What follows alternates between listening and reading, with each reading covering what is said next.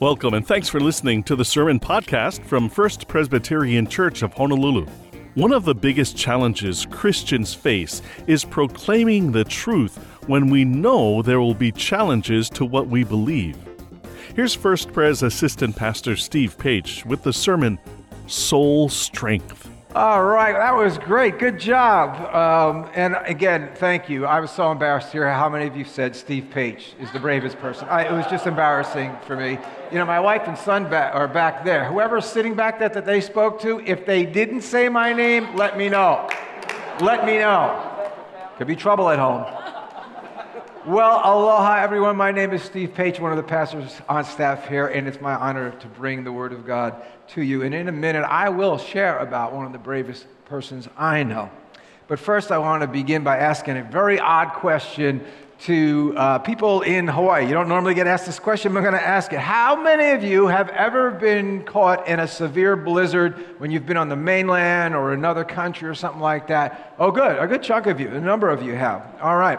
Well, I have, and I'll tell you what, it can be very disorienting. In fact, because the snow just blinds you while you're driving, you, you lose a total sense while you're on the road because the road gets filled up quickly. You can't see very far. So you don't know that those white dotted lines started to bend right. So you just kept going, and suddenly you're in front of a telephone pole. It's a real disaster.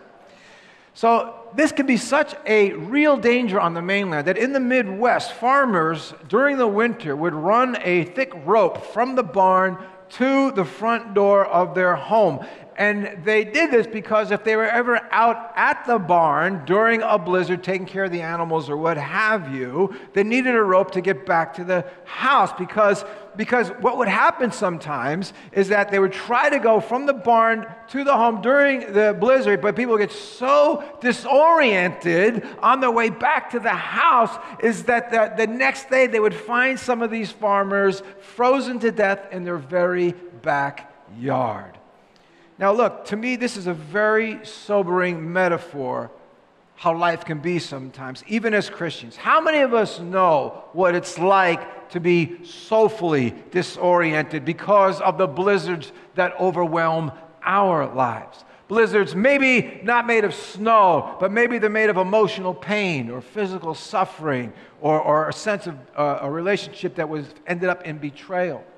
Or maybe sometimes we feel the blizzard by the job related or family pressures that, that constantly press in on us. Or, or even maybe perhaps by the cultural chaos that, that seems just hopeless to heal or, change or change in our present day. You know, these kinds of blizzards have left many of God's people hurt, depleted, disoriented, and soulfully wrecked, pastors included. So today we're going to reflect through a psalm written by a person who found strength for their soul in a blizzard as they faced the challenges of their life. Now, it may help to know that the word psalm means song. And just like good worship songs today, they cover a gamut of human emotions and experiences in life and life with God. In the Psalms, you'll find rapturous praises and, and, and comforting promises and agonizing utterances and even bitter rants. In other words, you find the stuff of real life on a journey with God. So today's reading comes from Psalm 138, and in it you will quickly see that this is a psalm of praise. But as I say, this is not an easy praise that this psalmist has a life that is one of only smooth sailing. No, not this guy.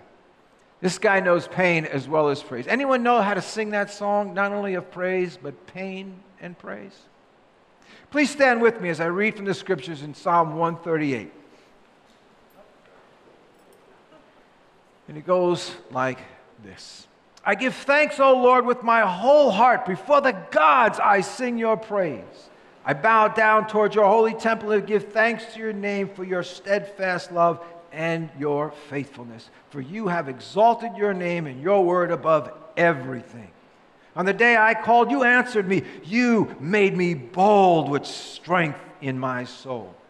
All the kings of the earth shall praise you, O Lord, for they have heard the words of your mouth. They shall sing of the ways of the Lord, for great is the glory of the Lord. For through the Lord, for though the Lord is high, he regards the lowly, but the haughty he perceives from far away. Though I walk in the midst of trouble, you preserve me against the anger of my enemies. You stretch out your hand, and your right hand delivers me. The Lord will fulfill his purpose for me. Your steadfast love, O Lord, endures forever. Do not forsake the work of your hands. This is the word of the Lord. Thanks be to God. You may be seated.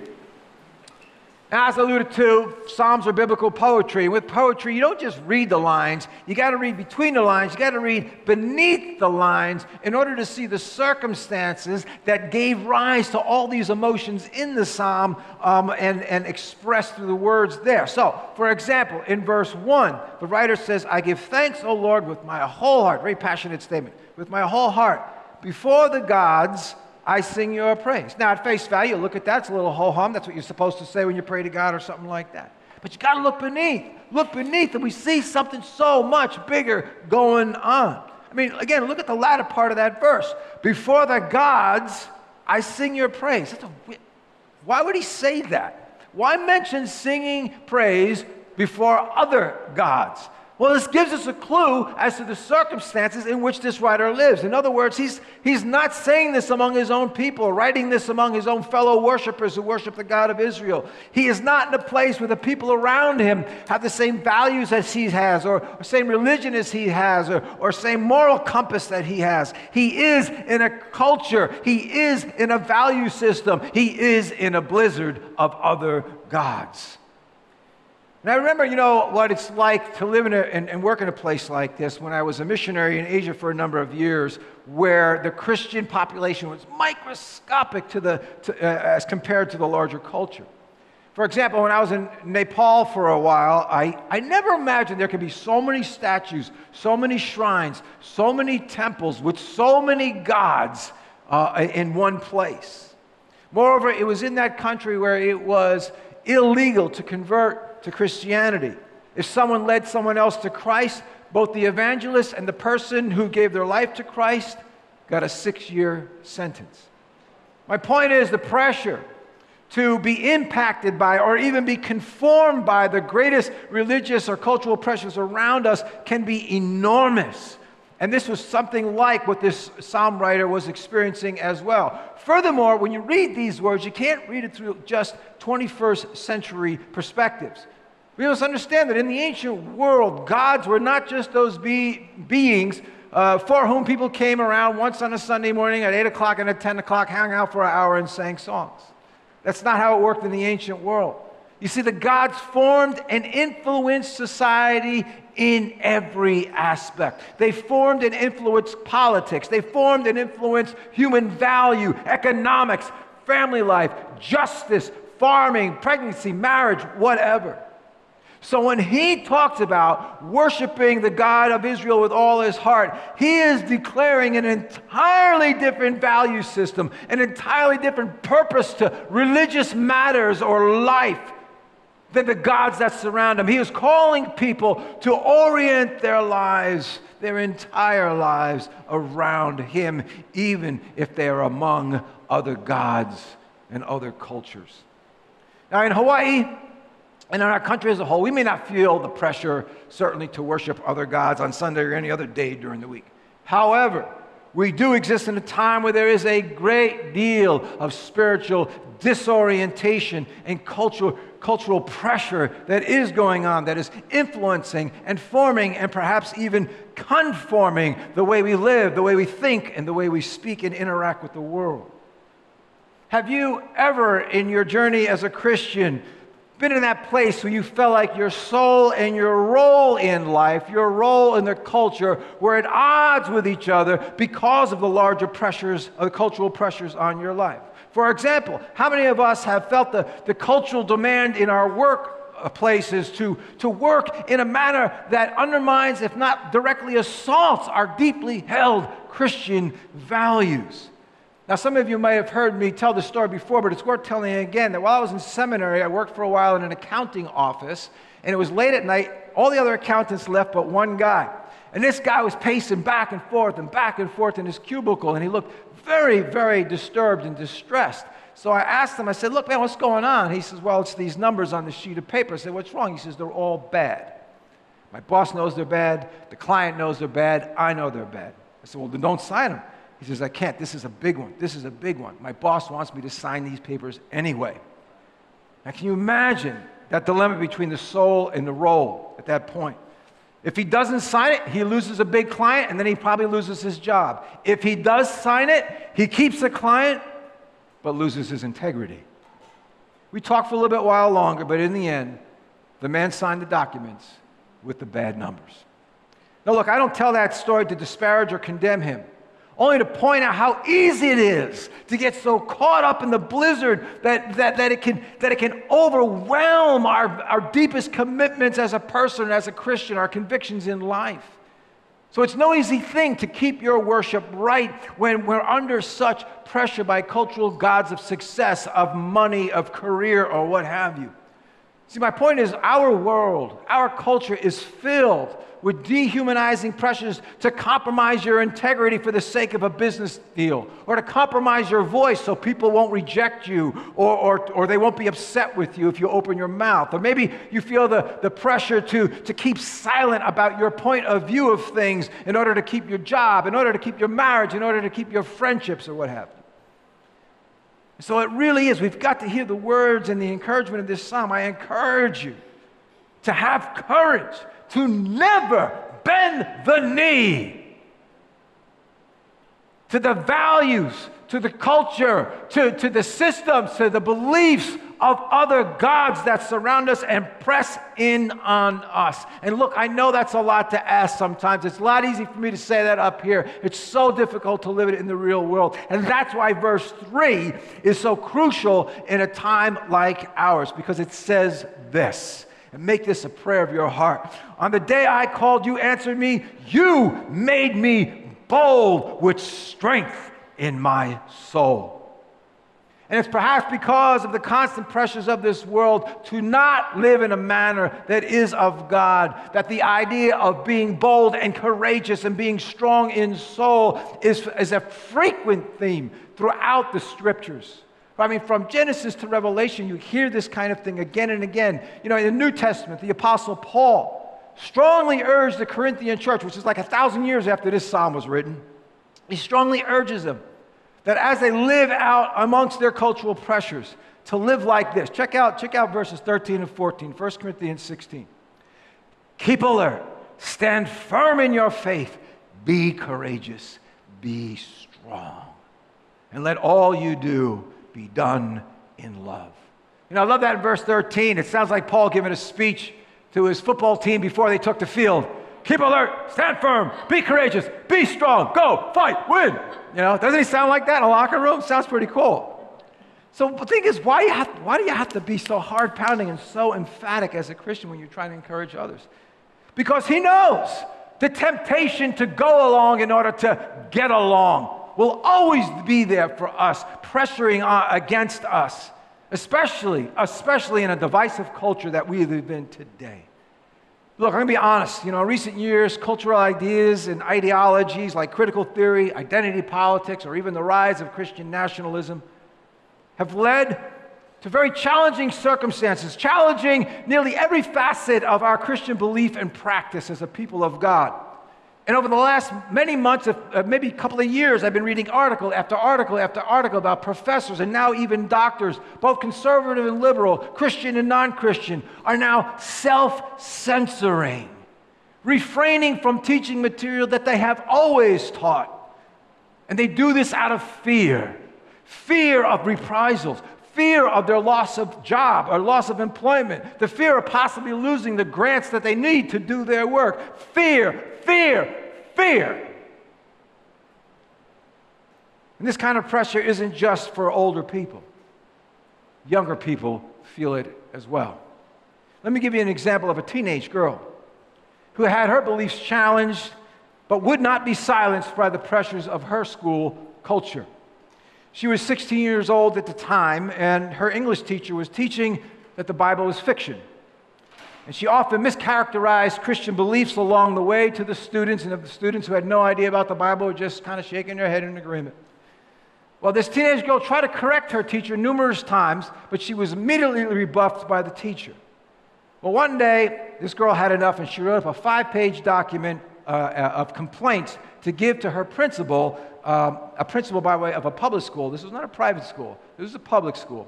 So she wanted to make a complaint, and four other students agreed to sign the paper with her and submit it to the principal. Well, the day finally comes, and she's standing there, you know, with the, with the five sheets of paper there, or whatever it was uh, that she had, to show up to give to the principal. And you know what? Nobody else went with her. She was all by herself. Nonetheless, she felt very convicted by the Lord to still meet with this principal anyway. Now, oddly enough, this is what gets me. This principal actually tried to talk the girl out of filing this complaint because he said the teacher might retaliate against you. Think about that for a second.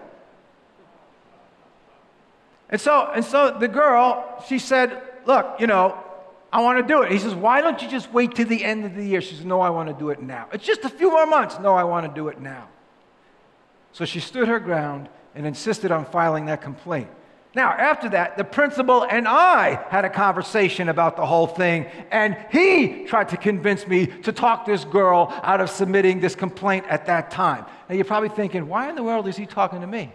Because that 16 year old girl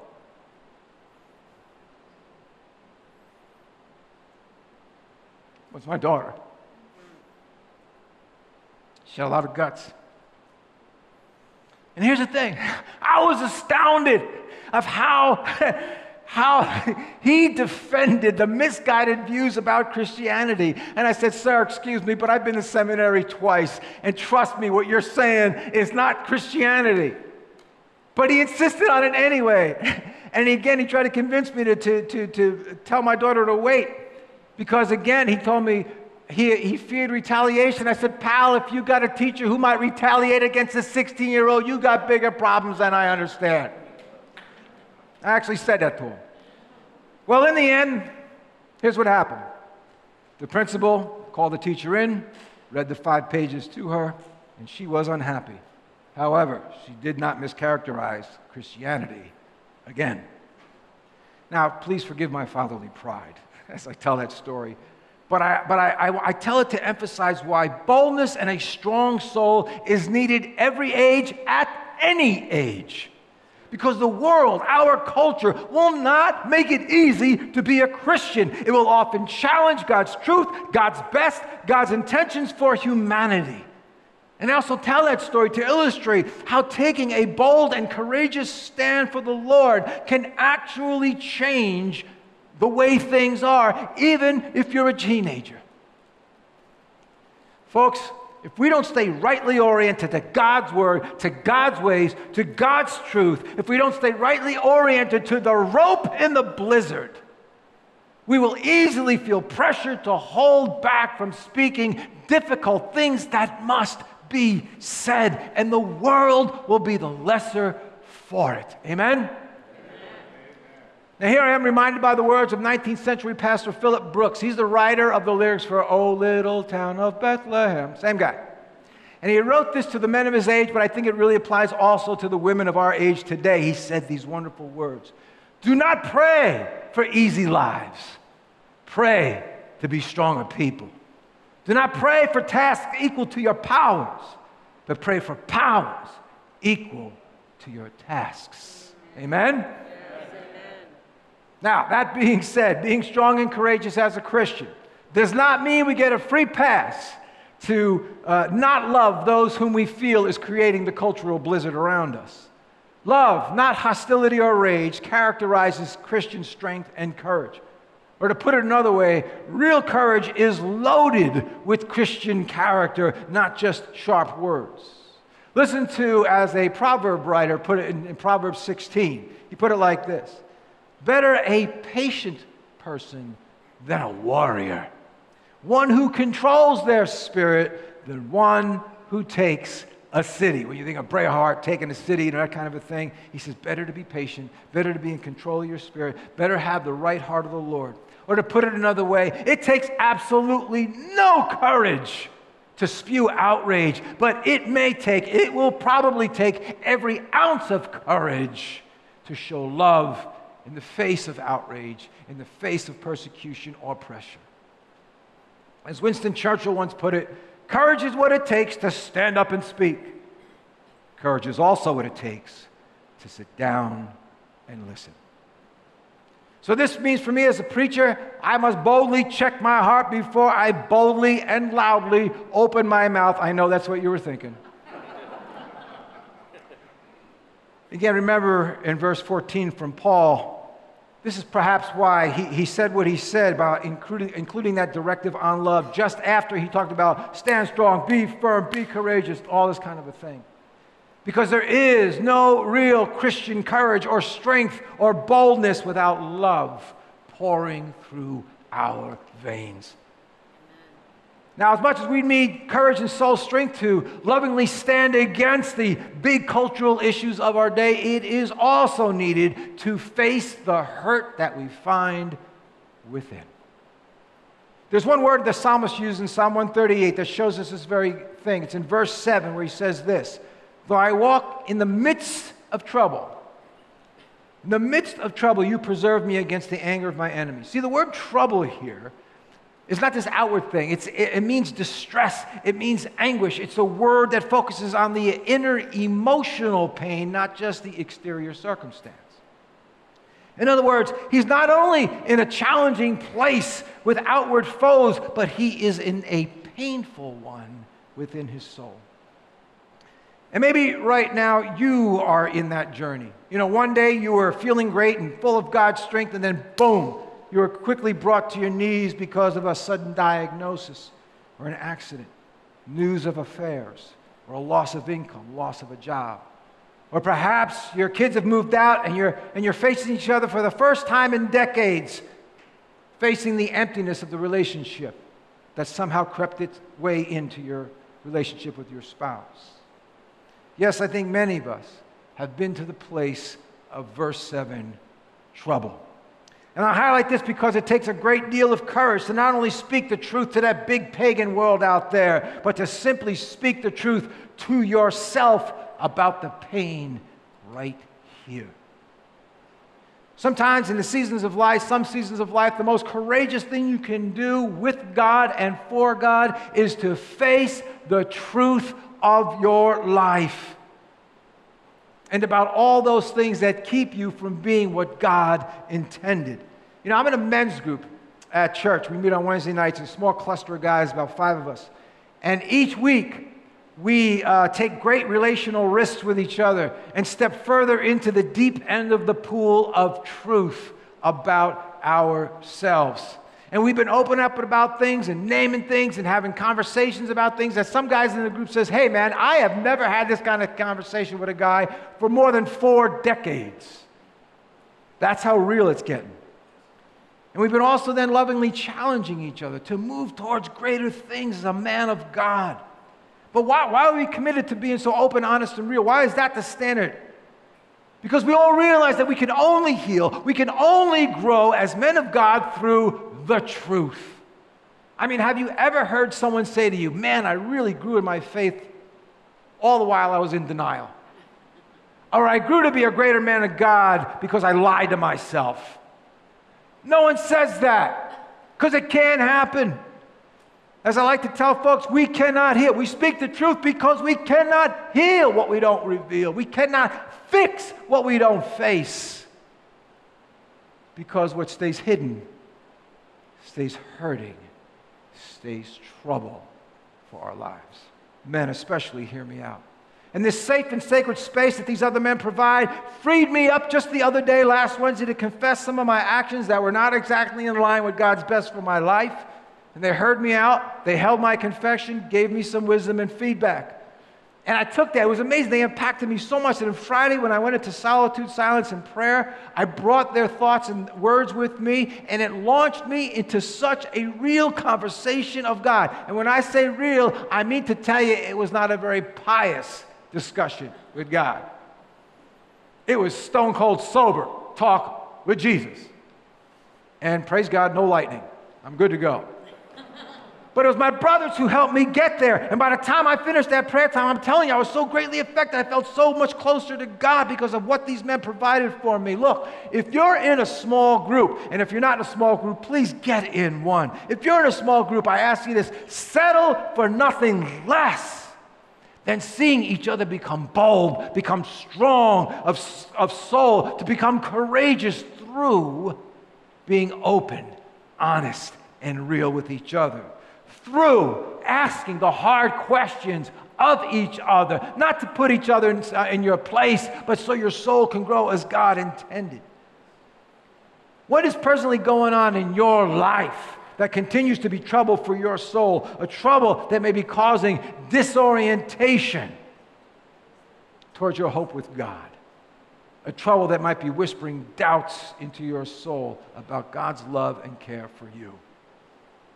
Can you share that trouble with other trusted people? Which leads me to the last portion of this psalm, which is really an echo of the beginning of the psalm. Back in verse 2, uh, he talked about that I bow down to your temple, O Lord, and give thanks to your name for your steadfast love and faithfulness. Now he bookends this psalm with the exact same sentiment. Here in verse 8, he says this The Lord will fulfill his purposes for me, he will be faithful to me.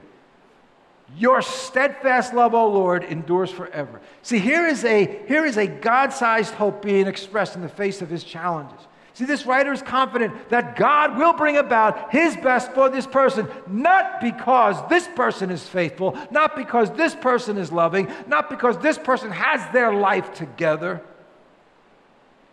but because of how faithful God is and how steadfast his love is for this writer.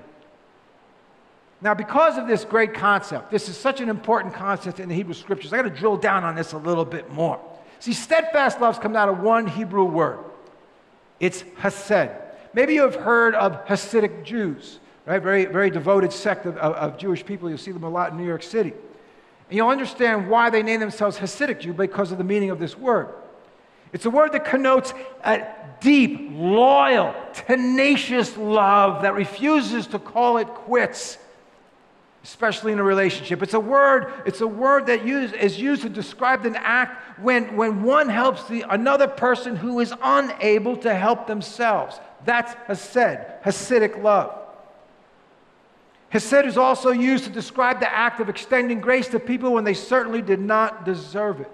And this is why it is one of the central characteristics of God that ancient Israel frequently used as they spoke about God. Now, look, I know this all sounds pretty lofty and idealistic, and, and, and you know, if, if we just kind of leave it there, it doesn't do us any good. But I dwell on it because, because just think of, of life, of people's lives, if they don't experience Hasidic, steadfast, unfailing love. Think about this seriously. Think of all the mental health issues that arise, all the relational issues that arise because a person has never encountered unfailing love. They've never experienced that unconditional, tenacious, I won't let go of you no matter what kind of love. Or to say it from a different angle, what happens to troubled marriages? What happens to troubled marriages if tenacious, committed, Hasidic love characterized that relationship? What happens to troubled marriages? What happens to the divorce rate? What happens to people with shame or people pleasing if that kind of love is finally internalized in their lives? That stuff starts to disappear. What happens to suicide rates? What happens to child abuse? What happens to racial tensions? What happens to, to, to sexism in our culture? Do you see what I'm saying? When that stuff is present, it changes everything. And this is why the psalmist praises God for God's Hasidic love, not because it's this nice, churchy, spiritual thing that you're supposed to say, God, because you're praising Him in a song, but because, folks, he writes this because he knows that we are completely shocked as a person, as a family, as a community, as a culture without it. Amen?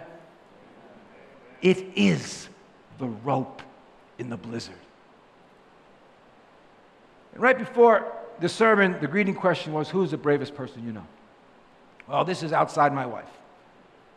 I say that because my wife's over there. this is the second bravest person I know.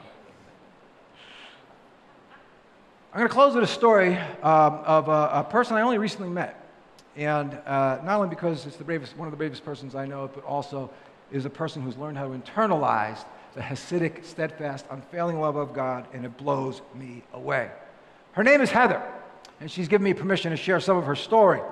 For most of her life, she was very active and vivacious. And of course, you know, when she was a young gal, she studied ballet. When she was college age, she went and studied overseas for like a year in Spain. And she traveled a lot outside of college. She went on to grad school, became a, a, a Spanish teacher at, at, the University of Hawaii. And uh, apparently, she was a very big hit with her students and, and, and with her colleagues.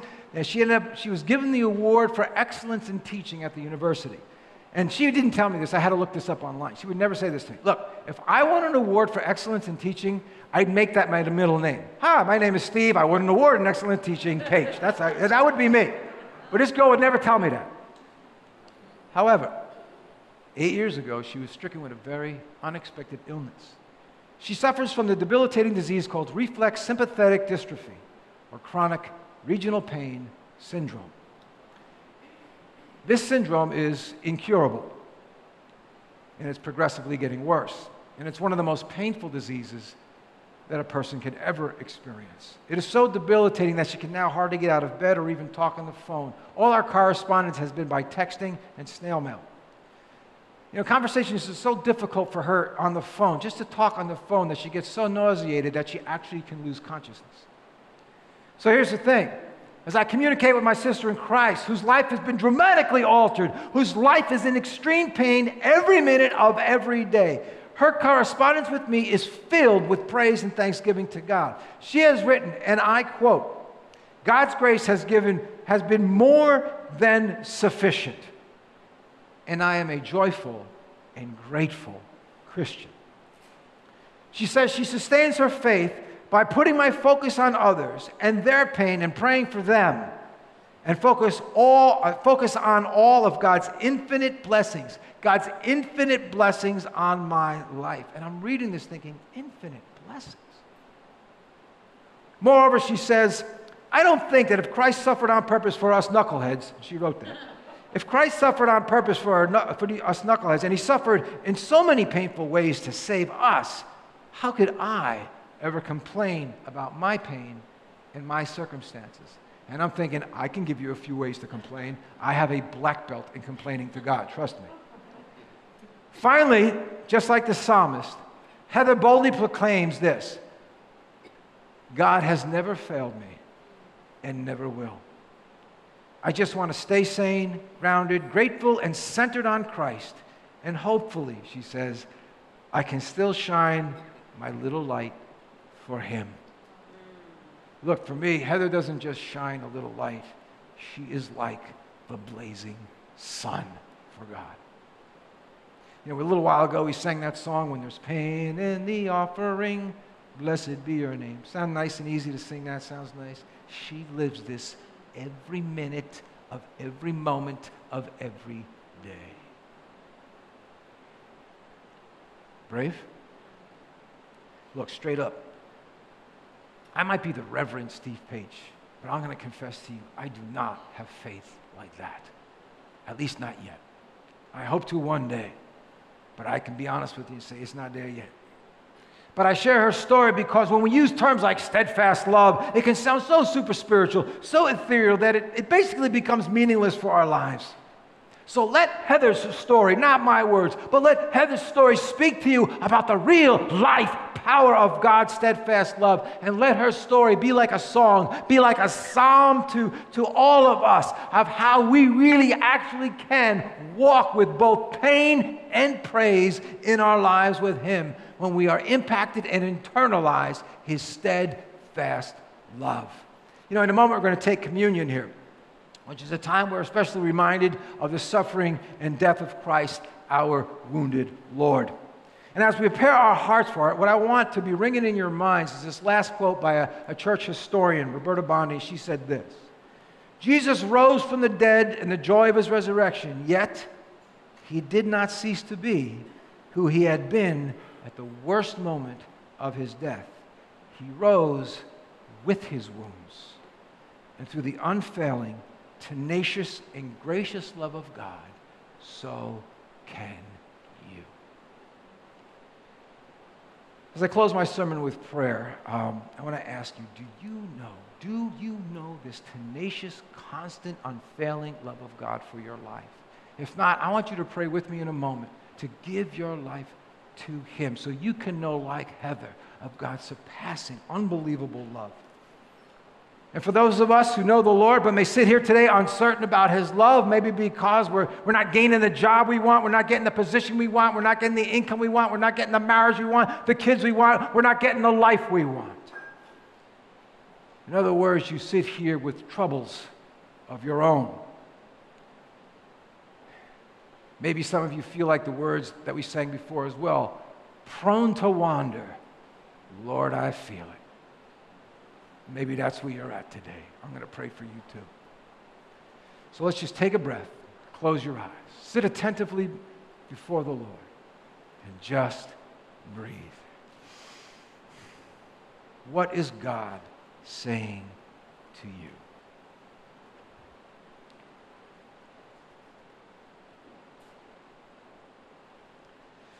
Lord, some of us sit here watching on a screen or sitting in these seats and we feel so weak. We feel so overwhelmed. We feel like we're walking in a blizzard relationally, soulfully, psychologically, economically, financially. Lord, help us find the rope.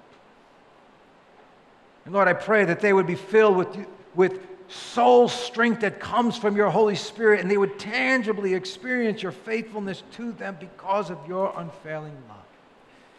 And for those of you who want to give your life fully to Jesus today, just follow me in this simple prayer Lord Jesus, I need you.